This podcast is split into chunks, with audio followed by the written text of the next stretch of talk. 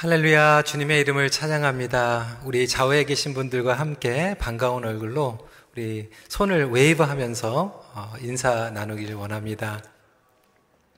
예, 그동안에 뵙지 못했던 분들 또 반가운 얼굴들 이렇게 뵈니까 어, 하나님께서 또 우리에게 또 이 시간을 허락해 주신 것 이 자체, 일상 자체가 감사임을 매 순간 깨닫게 됩니다. 또 온라인으로 예배 드리시는 분들도 그 각자의 자리에서 마음을 모아서 집중하고 또 영과 진리로 예배를 드리시기를 바랍니다. 이제 9월 달 새 학기가 시작이 됩니다. 아까 기도 내용대로 이제 아이들이 to school 학교를 가는 준비를 하게 되고 우리 교회 이제 교육부 예배도 점차적으로 다음 주 그리고 9월 말 이렇게 순서대로 오픈이 됩니다. 그래서 9월 달을 어, 준비하는 어, 그러한 마음에서 어, 다니엘서에서 네 번 메시지를 함께 나누기를 원합니다. 그리고 10월 달, 11월 달에는 데살로니카 전후서를 통해서 우리가 마지막 때를 살아가면서 말씀대로 그리고 믿음을 지키며 살아가는 것이 어떠한 의미인가 함께 나누도록 하겠습니다. 이 다니엘서 어, 네번 설교를 나누면서 어, 제목을 슬기로운 바벨론 생활 이렇게 정해 보았습니다.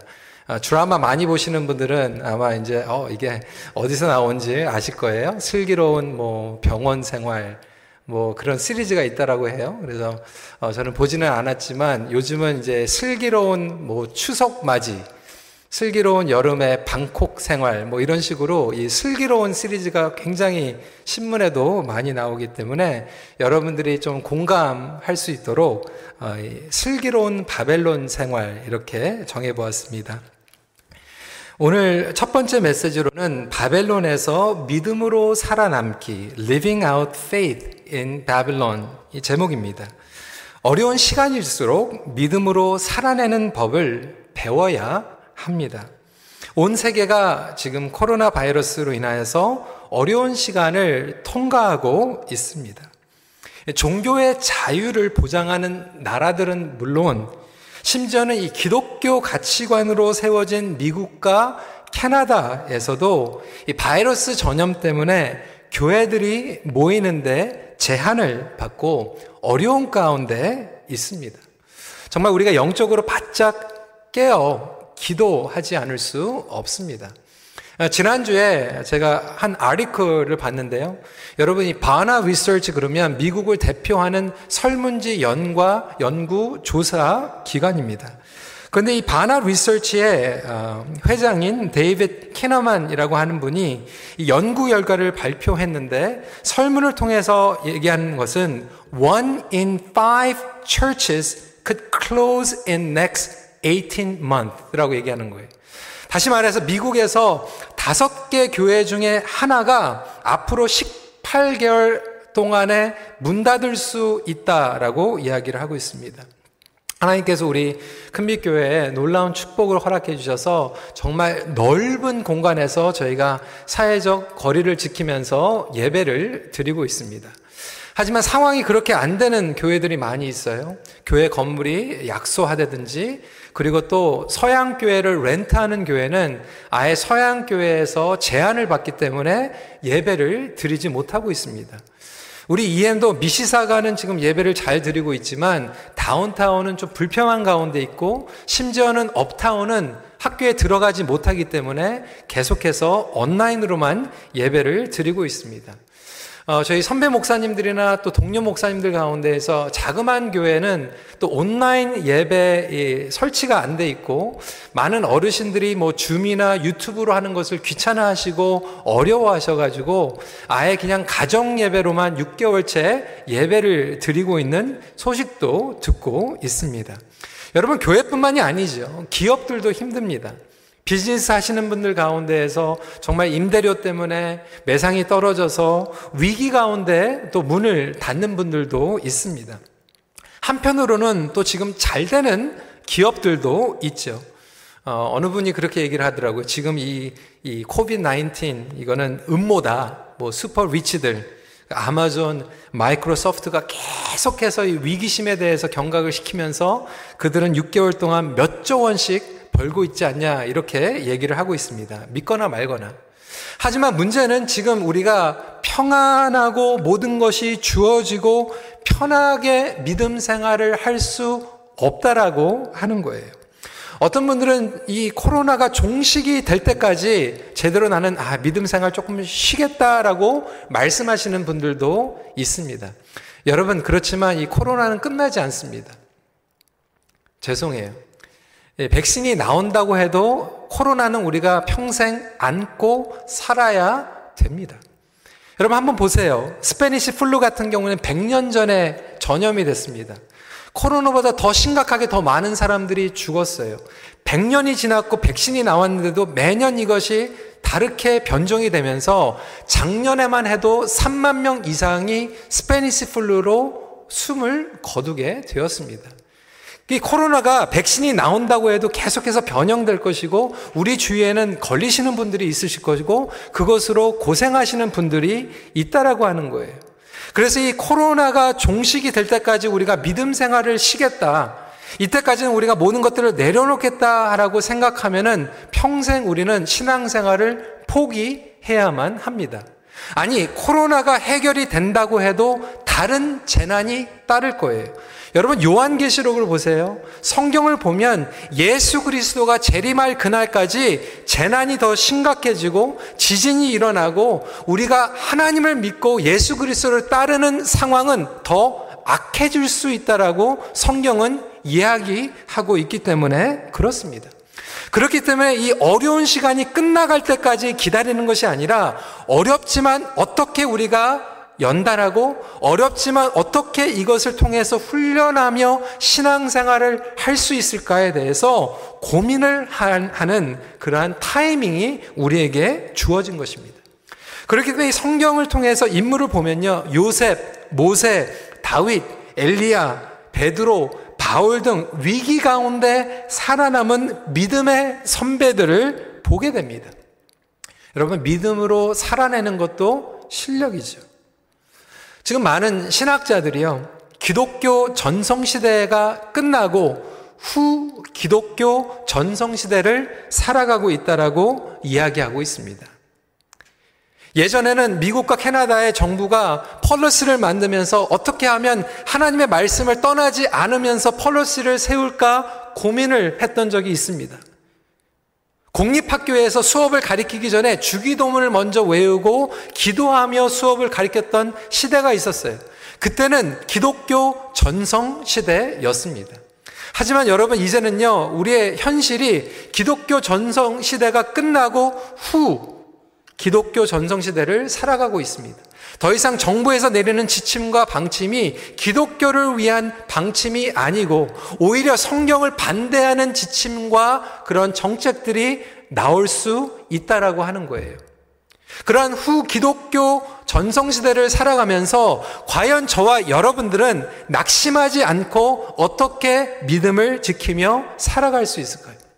그렇기 때문에 성경에 나와 있는 학자들은 지금 우리가 후 기독교 전성시대를 살아가면서 마치 성경에 바벨론 시대를 살아가는 것 같이 이 말씀을 우리가 적용해야 된다라고 이야기하고 있습니다. 바벨론 시대는 언제였습니까? 남유다가 망하고 성전이 무너지면서 유다에 있었던 백성들이 하나님을 더 이상 성전에서 예배하지 못하면서 바벨론의 포로로 붙잡혀간 시대를 의미하고 있습니다. 약 3차에 거쳐서 바벨론의 포로로 붙잡혀가죠. 1차로는 BC 605년경에 다니엘 그리고 다니엘의 세 친구 그리고 귀족들과 엘리트들이 먼저 포로로 붙잡혀 가게 됩니다. 2차로는 BC 597년도에 에스겔과 같은 제사장 그룹들이 포로로 붙잡혀 가게 되고 나중에는 3차로 BC 586년도에는 예루살렘에 있는 성전이 완전히 무너지고 나라가 패망하는 그러한 역사를 보게 되는 거죠. 여러분 뉴테스만에서도 마찬가지예요. 초대교회는 전성시대의 기독교 전성시대의 신앙생활을 한 게 아니에요. 오히려 기독교인이면 핍박하고 모이면 핍박받는 그런 시대를 살아가면서 믿음을 지켰습니다. 그렇기 때문에 지금 이 어려운 시간을 지나가면서 저와 여러분들이 과거에 교회가 각광받고 그렇게 부각받았던 시대를 그리워하면서 옛날로 돌아가기보다는 초대교회 성도들이 핍박 가운데 믿음을 어떻게 지켰고 바벨론 시대에 다니엘과 세 친구들이 어떻게 믿음을 지켰는지 살펴보고 묵상하고 적용해야만 한다라고 하는 것이죠. 다니엘서의 이야기는 단순한 모험의 이야기가 아닙니다. 믿음의 영웅의 이야기도 아닙니다. 신앙을 어떻게든지 지키기 위해서 처절하게 몸부림치며 하나님 한 분만을 붙잡았던 사람의 이야기입니다. 사실 이 다니엘서는요, 우리 아이들이, 교육부 아이들이 학교에 back to school 하기 전에 항상 이 말씀을 전달하죠. 고등학생들이 졸업하고 대학교에 가가지고 세상적인 학문을 공부하는 그런 영향력에 빠져들어가기 전에 이 다니엘서를 통해서 영적으로 무장해야 된다라고 교육부에서 목사님들이, 전도사님들이, 선생님들이 가리키는 내용이에요.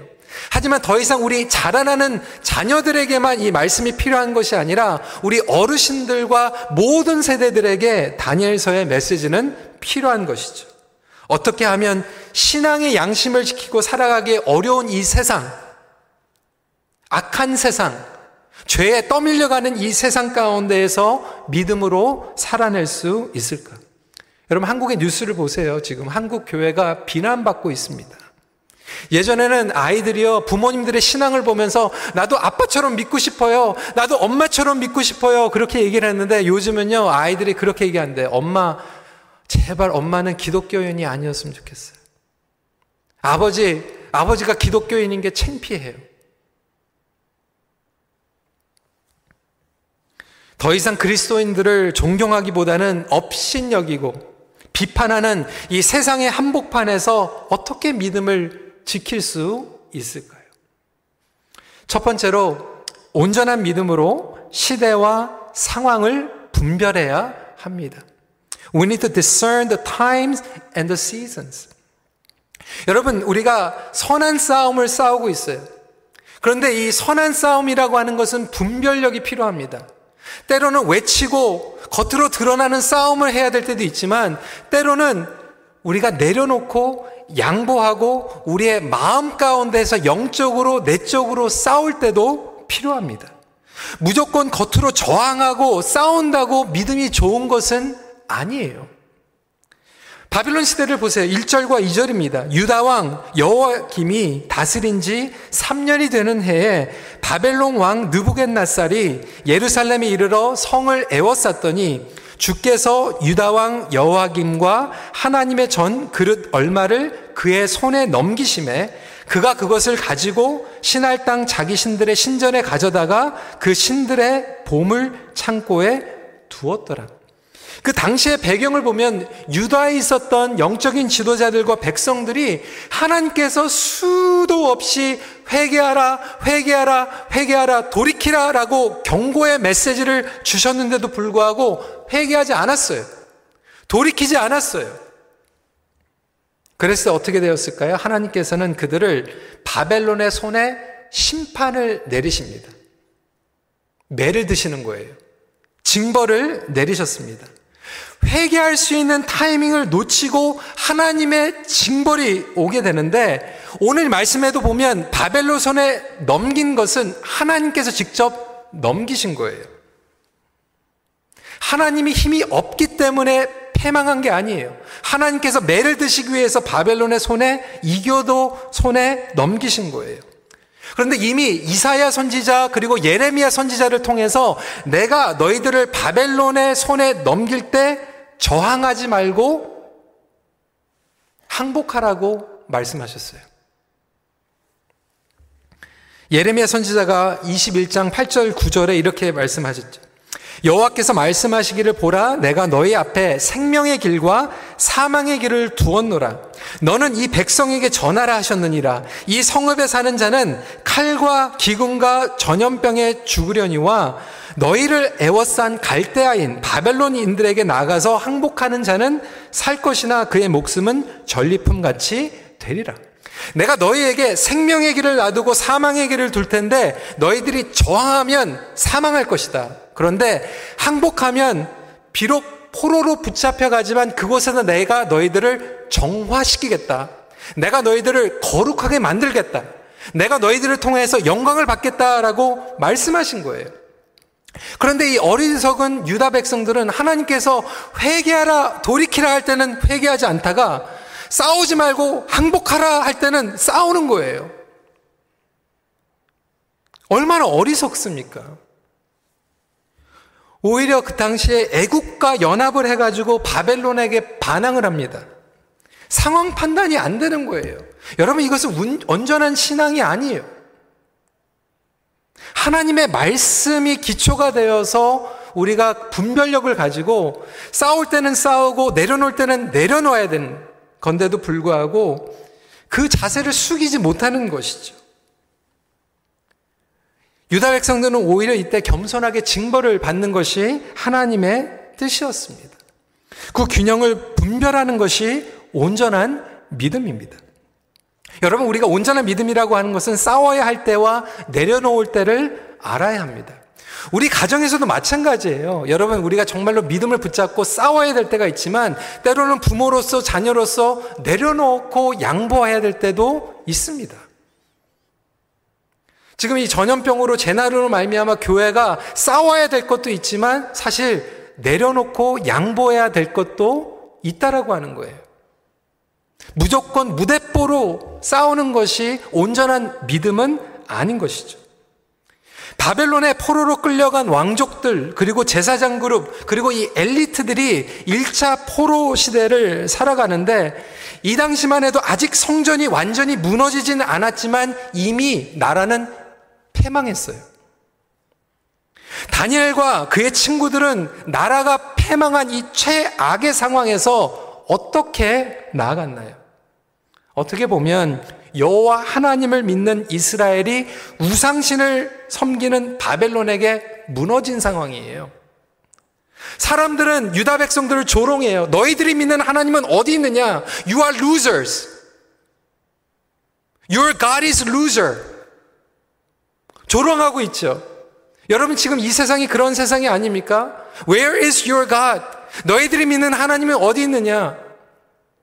조롱하고 비방하고 수치를 당하는 유다 백성들은 그렇게 생각하고 있어요. 회개하지 않고도 아 하나님께서는 우리가 성전에 있으니까 지켜주실 거야. 여러분 성전이 무너져 버려요. 하나님 필요하시면 성전도 무너뜨리십니다.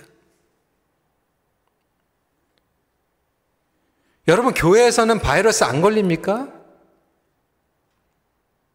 많은 분들이 막 기복신앙에 걸려가지고 뭐 교회 나오면 바이러스 안 걸린다고 생각하세요. 북미에서도 어떤 교회들 보니까 교회 모여가지고 마스크도 안 쓰고 막 통성기도 하면서 다닥다닥 붙어가지고 하면서도 아 예배 드리면 통성기도 하면 하나님께서 막아주신다. 사무엘상에 보면 이스라엘 백성들이 하나님의 뜻과 전혀 상관이 없이 언약계만 들고 가면 싸움에서 이길 줄 알았는데 언약계를 가지고 가는데도 싸움에서 지잖아요. 성전에 있다라고 모든 게 해결되는 게 아니에요. 더 중요한 것은 하나님의 말씀에 순종하는 것이죠. 하나님의 뜻대로 살아가는 것이죠. 온전한 믿음은 무모한 믿음이 아닙니다. 오만한 믿음도 아니에요. 무대뽀 믿음도 아니에요.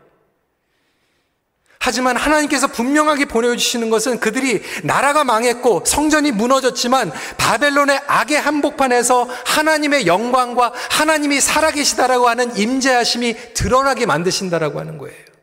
때로는 우리가 모이는 것이 제한을 받고, 때로는 조롱받고, 어려운 시대를 살아가고 있지만, 그 상황 가운데서도 하나님은 모든 것들을 초월하여서 영광 받아주시는 하나님인 줄 믿으시기 바랍니다. 유다가 망한다고 하나님 나라가 망하는 게 아니에요. 성전이 못 모인다고 하나님 나라가 문 닫는 게 아니에요. 다니엘과 새 친구들 그리고 귀족들은 다니엘 포로로 붙잡혀 가서 바벨론에서 교육을 받습니다. 여러분 바벨론의 주요 정책은 교육이었어요. 3절과 4절 말씀에 보면 흠이 없고 용모가 아름다우며 모든 지혜를 통찰하여 갈대아 학문과 언어를 가리키게 했다라고 하는 것은 뭐냐면 똑똑한 사람들만 다 뽑아가지고 데리고 가는 거예요. 그래서 실력 있는 차세대 지도자들을 세워가지고 튼튼한 더 강건한 바벨론 제국을 세우겠다라고 하는 목표가 있었고요. 또한 바벨론 사상으로 그들을 무장시켜가지고 훗날 자기의 나라로 돌아가게 해가지고 친 바벨론 정치 세력을 만들려고 했던 그러한 정책을 펼쳤던 거예요. 철저하게 바벨론의 우상과 바벨론의 행목의 학문에 대해서 가리키려고 했던 거예요. 근데 여러분 다니엘과 새 친구들이 끌려가 가지고요 그것을 배웁니다. 여러분, 우리가 크리스찬으로서 말씀이 가장 중요합니다. 하지만 이 말씀과 반대되는 세상을 살아가면서 이 세상의 학문도 배워야 돼요. 그것을 이해해야지만 말씀이 옳고 그른 거를 판단할 수 있고 그리고 그 곳에서 영향력을 키우면서 하나님의 마음, 마음을, 말씀을 선포할 수 있는 거예요. 너무나도 많은 그리스도인들이 크리스천 버블이라고 그러죠. 그 거품 안에 살아가는 거예요. 세상의 모든 것들을 끊고 세상의 소식과 세상의 학문들을 아무것도 모르면서 세상이 어떻게 돌아가는지 모르면서 판단력 없이 무대포 신앙으로 살아가다 보니까 더 이상 이 세상에서는 그리스도인들의 말을 듣지 않는 거예요. 진화론이 잘못됐죠. 하지만 진화론이 뭔지는 알고 잘못됐다고 얘기해야 될 거 아니에요. 근데 많은 크리스천들이 나도 몰라. 그냥 믿어. 목사님 이거 틀렸대. 여러분, 우리 자녀들 학교에 보내야 됩니다. 배워야 됩니다. 똑바로 가르쳐야 돼요. 분명하게 알아야 돼요. 그래서 뭐가 잘못됐고, 뭐가 하나님의 말씀인지 알아야 합니다. 그뿐만이 아니죠. 오늘 본문을 보면 그들의 이름이 바뀌어 버립니다. 여러분 우리 어르신들을 기억나실 거예요. 일제 시대 때 이름 개명시킨 거. 다니엘과 친구들이 그랬어요. 7절 말씀에 환관장이 그들의 이름을 고쳐 다니엘은 벨드사살이라고 하고 하나냐는 사드락이라고 하고 미사엘은 메삭이라고 하고 아사라는 아벤느고라 하였더라. 시간이 없어서 일일이 다 얘기는 못하겠지만 다니엘의 이름의 뜻은 뭐예요? 하나님은 나의 재판장이십니다. 여러분 얼마나 멋있어요. 하나님은 나의 재판장이십니다. 심판자입니다. 하나님을 선포하는 이름이었는데 하루아침에 바벨론에서 이름이 바뀌어요. 벨드사살. 무슨 뜻이에요? 베리어. 바벨론 신이에요. 베리어 내 생명을 보존하소서. 얼마나 수치스럽습니까? 하지만 다니엘은 저항하지 않아요. 오히려 바벨론의 영향 속으로 들어갑니다. 여러분, 이러한 분별력이 필요해요. 세상에 속하지는 않지만 세상으로 들어가는 하나님의 자녀들. 세상의 것들과 일일이 막 따지고 싸우는 것이 아니라 그것이 잘못된 것을 우리가 안으로 타협하지 않고 정말 심지가 굳은 가운데에서 말씀의 뿌리를 내리면서도 우리는 세상에 들어가서 영향력을 키워가는 것이 중요하다라고 하는 것이죠. 죄의 여파 가운데에서 떠밀려가는 그 세상에서 믿음으로 살아남는 것, 그렇게 간단하지 않아요. 하지만 성경을 보면 예루살렘에 남아 있었던 사람들보다 오히려 바벨론의 포로로 붙잡혔던 사람들이 온전한 믿음을 지키고 남은 자가 되는 거예요. 여러분, 우리가 이렇게 분별력을 가지고 영적인 지혜를 가지고 나아가는 시대를 살아가고 있습니다. 그렇다면 무조건 이렇게 끌려가는 것은 해답이 아니죠. 휩쓸리지 않아야 되는데 그 다음 포인트입니다. 두 번째로 신앙의 배수진을 결정해야 합니다. 영어로 얘기하면 we need to decide to decide. 여러분 이해가 되세요? decide 하는 거는 알겠는데 뭐 decide to decide. 우리 어르신들 때는요, 사실 옵션이 많이 없었어요. 제가 어렸을 때도 TV에 채널이 3개밖에 없었어요. TV 볼 때도 별로 선택할 이유가 없었어요. 근데 우리 다음 세대는요, TV 보면요, 몇백 개 채널이 있습니다. 옵션이 너무 많아요. 그러다 보니까 TV를 볼 때도 한 쇼를 보는 게 아니라 두세 쇼를 같이 컴퓨터에다가 열어놓고 이것도 보고 저것도 보면서 집중할 수 없어요. 그런데 그들은 그렇게 얘기합니다. 옵션이 너무나도 많기 때문에 더 이상 결정하지 않겠다라고 하는 거예요. I don't want to decide.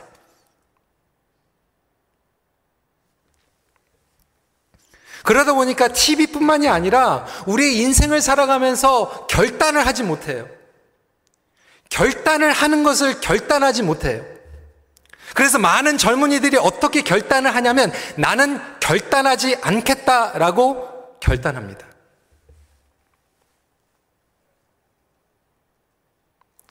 여러분, 우리 신앙생활에서는요, 타협이 아닌 결정과 선택이 필요합니다. 우리의 삶 가운데에서 지금 떠밀려 가지 않으려면 배수진을 쳐야 돼요. 결단해야 돼요. 8절에 보니까 다니엘은 뜻을 정하여 왕의 음식과 그가 마시는 포도주로 자기를 더럽히지 아니하리라 하고 자기를 더럽히지 아니하도록 환관장에게 구하니. 다니엘이 비록 바벨론의 포로로 붙잡혀 갖고 왕의 궁에서 왕의 학습을 배우고는 있지만 그리고 어쩔 수 없이 거기에선 살아가야 되지만 자기의 개인과의 하나님과의 관계, 자기의 신앙의 양심, 그리고 무슨 음식을 먹고 무슨 어, 포도주를 마시느냐에 따라서 자신을 더럽히지 않고 정결하게 하겠다라고 하는 배수진을 치고 있는 거예요. 여러분, 이것은 단순히 우리가 음식과 음료수 얘기하는 게 아니에요.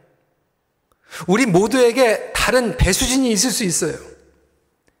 오늘날 계속 신앙의 선이 무너지고 있지 않습니까? 이럴 때 우리에게 가장 찾아오는 유혹은 뭐냐면, 아, 그래. 나도 포기하고 똑같이 다른 사람들과 편하게 살자. 아 이 참에 좀 신앙생활 쉬자.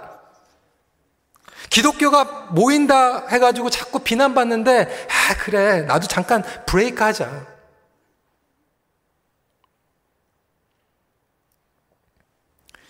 종교 생활을 하시는 분들은 사실 이때 브레이크 하기가 제일 쉽습니다. 하지만 온전한 신앙은 종교 생활이 아니죠. 하나님 나라의 주권과 통치하심을 바라보며 나아가는 거죠. 여러분, 큰 교회면 큰 교회일수록 지금 이 시간을 통해서 Sunday 크리스천들은요, 줄어들 거예요. 하지만 온전한 예수 그리스도의 제자들은 이 시간을 통해서 믿음이 더 정화되는, 더 순결하게 되는 시간이 될 것입니다. 음식과 포도주의 의미는 무엇이었습니까? 아까 말씀드린 것 같이 단순히 먹는 것을 의미하는 게 아니에요.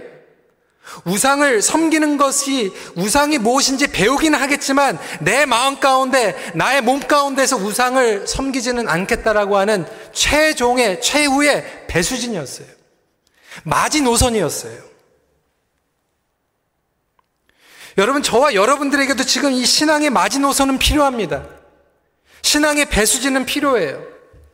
그래서 우리 교회도 다음 주에 D-Day 해가지고 그동안에 나오지 못하셨던 분들, 건강하신 분들은 다 나오시도록 도전합니다.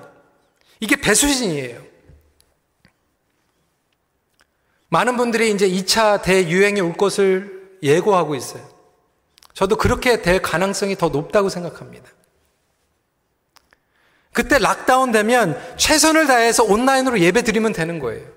그리고 정부에서 모여도 안전하다고 얘기하면 모여서 최선으로 예배 드리면 되는 거예요. 그런데 이 배수진이 없는 분들은 눈치 보면서 아, 누가 어떻게 하나 상황 보면서 이리저리 왔다 가면서 휩쓸려 다니는 거예요. 분위기 봐서 결정하겠다라고 하는 거예요.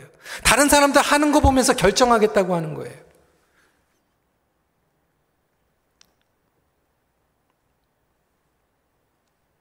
여러분 온라인으로 예배 드리시는 분들도요. 여러분 기저귀란이 있으시고 불편하신 분들 온라인으로 예배 드리시지만 신앙의 배수진을 치십시오.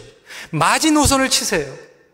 처음에 온라인으로 예배 드릴 때는 정말로 눈물 들이면서 하나님 정말 교회 나가고 싶어요. 안타까운 마음으로 회개하는 마음으로 내가 감사하지 못하며 예배 드렸네. 죄송하면서 회개하면서 예배를 드렸다고 하는데 6개월이 되니까요. 많은 분들이 저한테 그렇게 고백해요.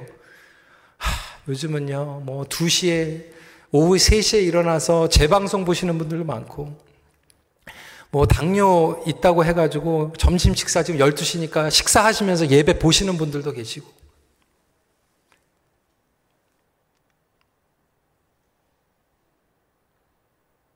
어떤 어, 젊은 친구들은 누워가지고 예배를 드리기도 하고.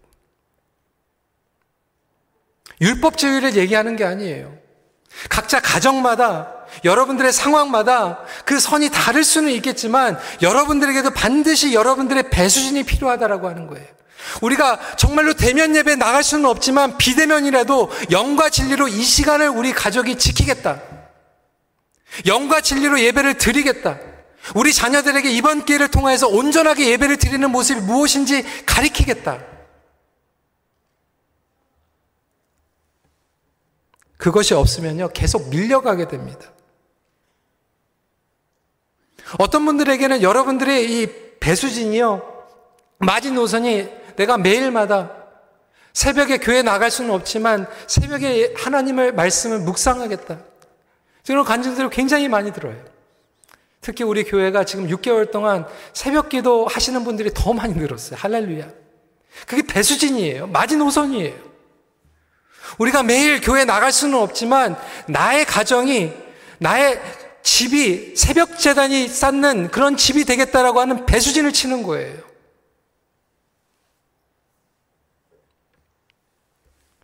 그것을 정하지 않으면요. 여러분들, 저와 여러분들은 밀려갑니다. 하나씩 하나씩 무너져 버립니다. 그러다 보니까 오히려 바벨론에 붙잡힌 사람들은 배수진을 세우고 신앙으로 살아남았는데 예루살렘에 있는 사람들은 오히려 성전이 있는데도 불구하고 배수진을 치지 않아가지고 영적으로 다 무너져 버리는 거예요. 여러분, 그것을 지키다 보면 우리가 위험에 빠질 수도 있습니다.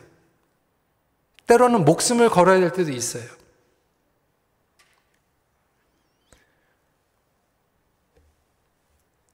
조금 잘못된 신앙을 가지신 분들은요, 하나님은 잘 믿으면 우리는 뭐 병에 안 걸리고 풀무불에도 안 가고 사자굴에도 안 들어간다라고 생각하시는 분들이 있어요. 여러분, 그렇지 않습니다. 하나님 잘 믿으면요, 오히려 다니엘서를 보세요. 풀무불에 들어갈 때가 있고요. 하나님을 잘 믿다 보면 사자굴에 들어갈 때가 있어요.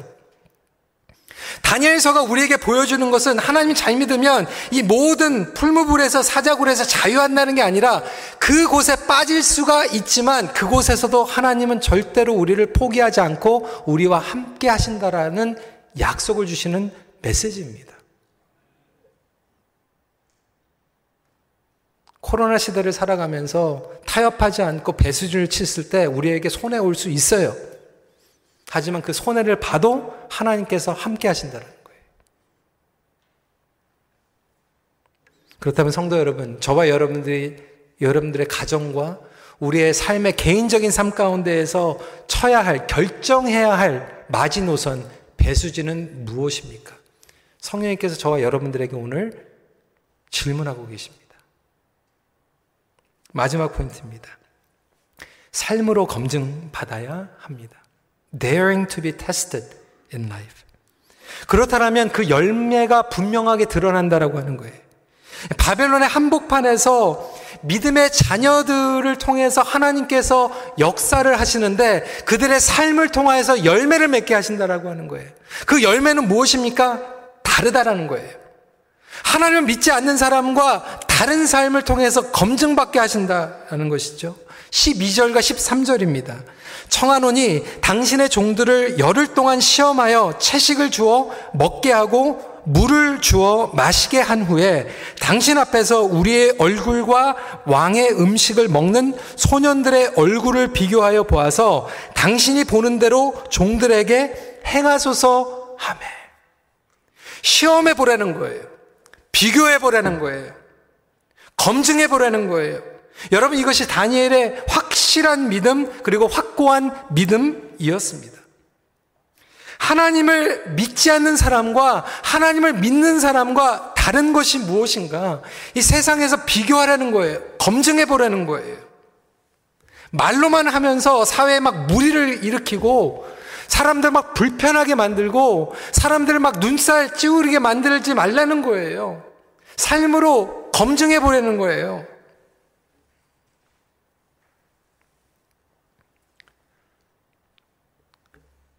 두려움과 염려 가운데 살아가고 있는 세상 사람들과 과연 우리는 무엇이 다른가? 여러분들 직장에서 예수 믿는 사람들이 바벨론 시대, 바벨론의 영향 가운데서 회사의 운영이 일어날 때 그곳에서 여러분들은 무엇이 다릅니까?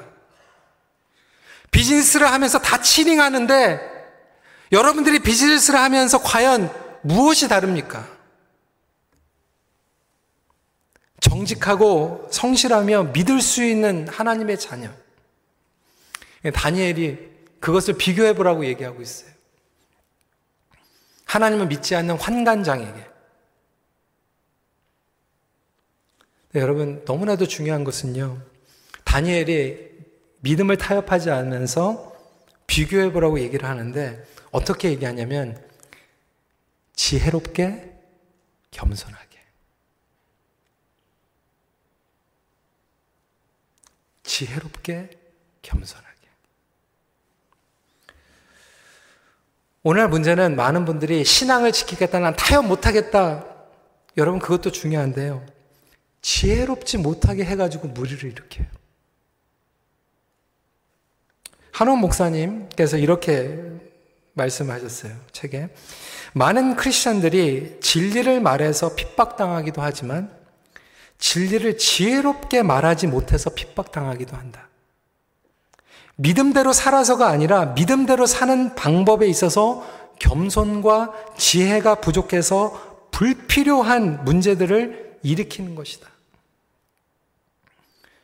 다니엘은 환관장에게 나 하나님 믿으니까 절대로 나 먹을 수 없어 배째. 여러분 그렇게 하면 배째는 거예요. 끝나는 거예요. 그런데 그렇게 얘기하는 게 아니라 조심히 은혜롭게 지혜롭게 겸손하게.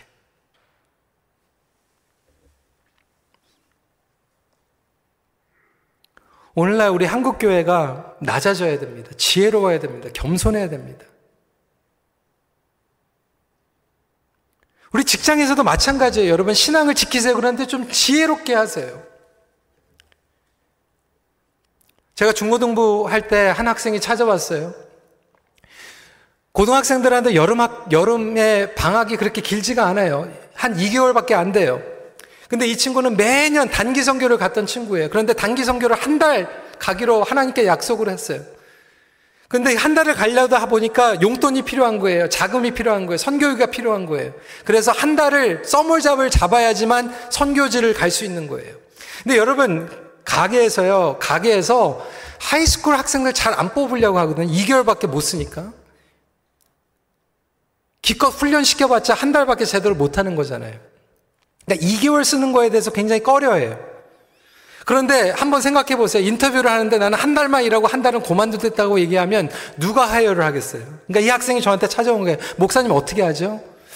아, 그냥 거짓말 할까 봐요. 그냥 2개월 다 일한다고 해가지고 취직해가지고 한 달 일하다가 죄송하다고 사정이 생겼다고 고만둘까 봐요. 그렇게 하지 말라고 그랬어요. 기도하고 솔직히 얘기하라고 그랬어요. 그 매니저하고 인터뷰를 하는데 이 친구가 너무 기특하게 솔직하게 얘기했어요. 매니저님, 어, 제가 매년 어, 저는 하나님을 믿기 때문에 어, 선교지에 가가지고 정말로 어려운 사람들을 섬기는 게 나의 보람이고 사명입니다. 그래서 이 job으로 그 돈을 벌어가지고 밖에 나가가지고 선교지를 가고 싶은데 그렇게 해도 저를 뽑아주겠습니까?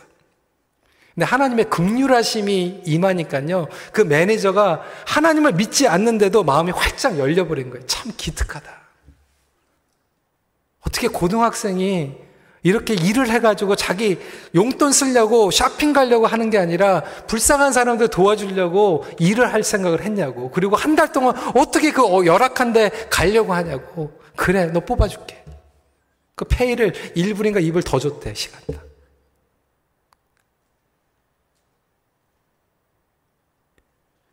진리를 말했지만 예쁘게 얘기한 거예요.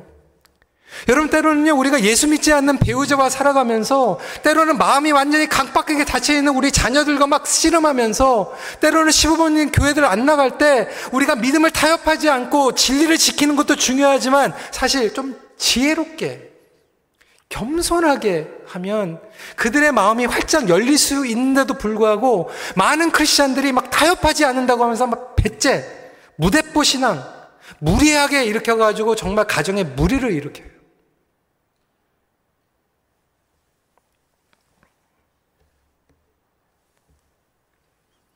여러분, 저와 여러분들에게 믿음의 배수진이 필요합니다. 하지만 낮은 자세로, 그리고 지혜로 배수진을 질 때, 하나님께서는 우리를 통해서 바벨론의 한복판, 세상의 한복판, 예수를 믿지 않는 사람들 앞에서 놀라운 예수 그리스도의 성품을 비추게 하십니다. 여러분, 그래서 바벨론 생활은 슬기로워야 되는 거예요. 말씀을 정리합니다. 우리는 예수님을 믿고 따르는 제자의 삶이 더 이상 쉽지 않은 세상을 살아가고 있습니다. 이미 그런 세상을 우리는 살아가고 있었어요. 못 느꼈던 것 뿐이에요. 우리의 예배당이 우리끼리 모이는 것이 그것을 그냥 부인하고 그냥 생각하지 않고 살아도 되도록 안전하게 지켜줬지만 그 모든 것들이 이제 드러난 것 뿐이에요. 반기독적 반기독교적인 가치관과 정책들이 이미 내려진 지 캐나다는 오래됐고요. 그런 삶을 살아가면서 어두운 세상이지만 우리가 하나님을 의지하며 빛을 비추며 날아가면 나아가면 여전히 세상은 그 빛을 바라보면서 하나님의 영광을 바라볼 것입니다.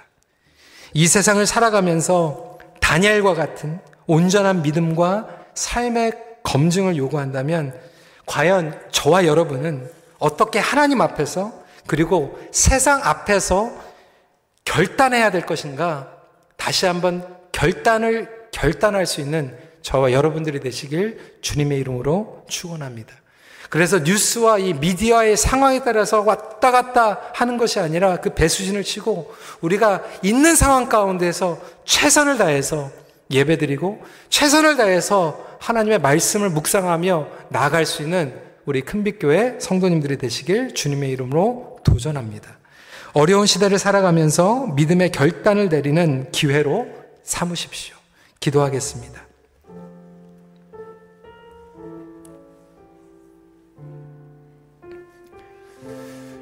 여러분, 신앙생활 하는 게 힘들죠? 예전과 같지 않죠? 그렇습니다. 교회가 모이는 것도 힘들고요. 우리가 신앙을 지키는 것도 힘들어지고 있죠.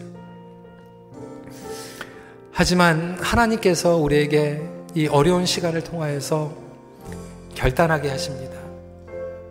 예전에는 어, 교회 모이는 게 오히려 대세였고 뭐 주류였고 그래서 부담 없이 모였다라면 이제는 그게 주류가 안 돼요.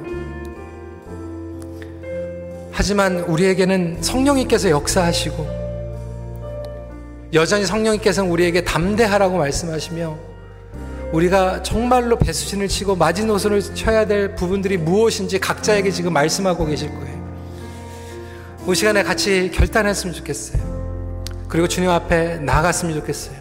하지만 나아갈 때는 우리가 무대뽀로 나가는 것이 아니라 정말 지혜롭게 낮은 자세로 사랑하고 품어주며 나아갈 수 있는 그런 삶을 살아갈 수 있도록 주님 우리에게 겸손과 지혜를 허락하여 주시옵소서 우리 시간에 함께 기도하는 시간 갖도록 하겠습니다. 기도하시겠습니다.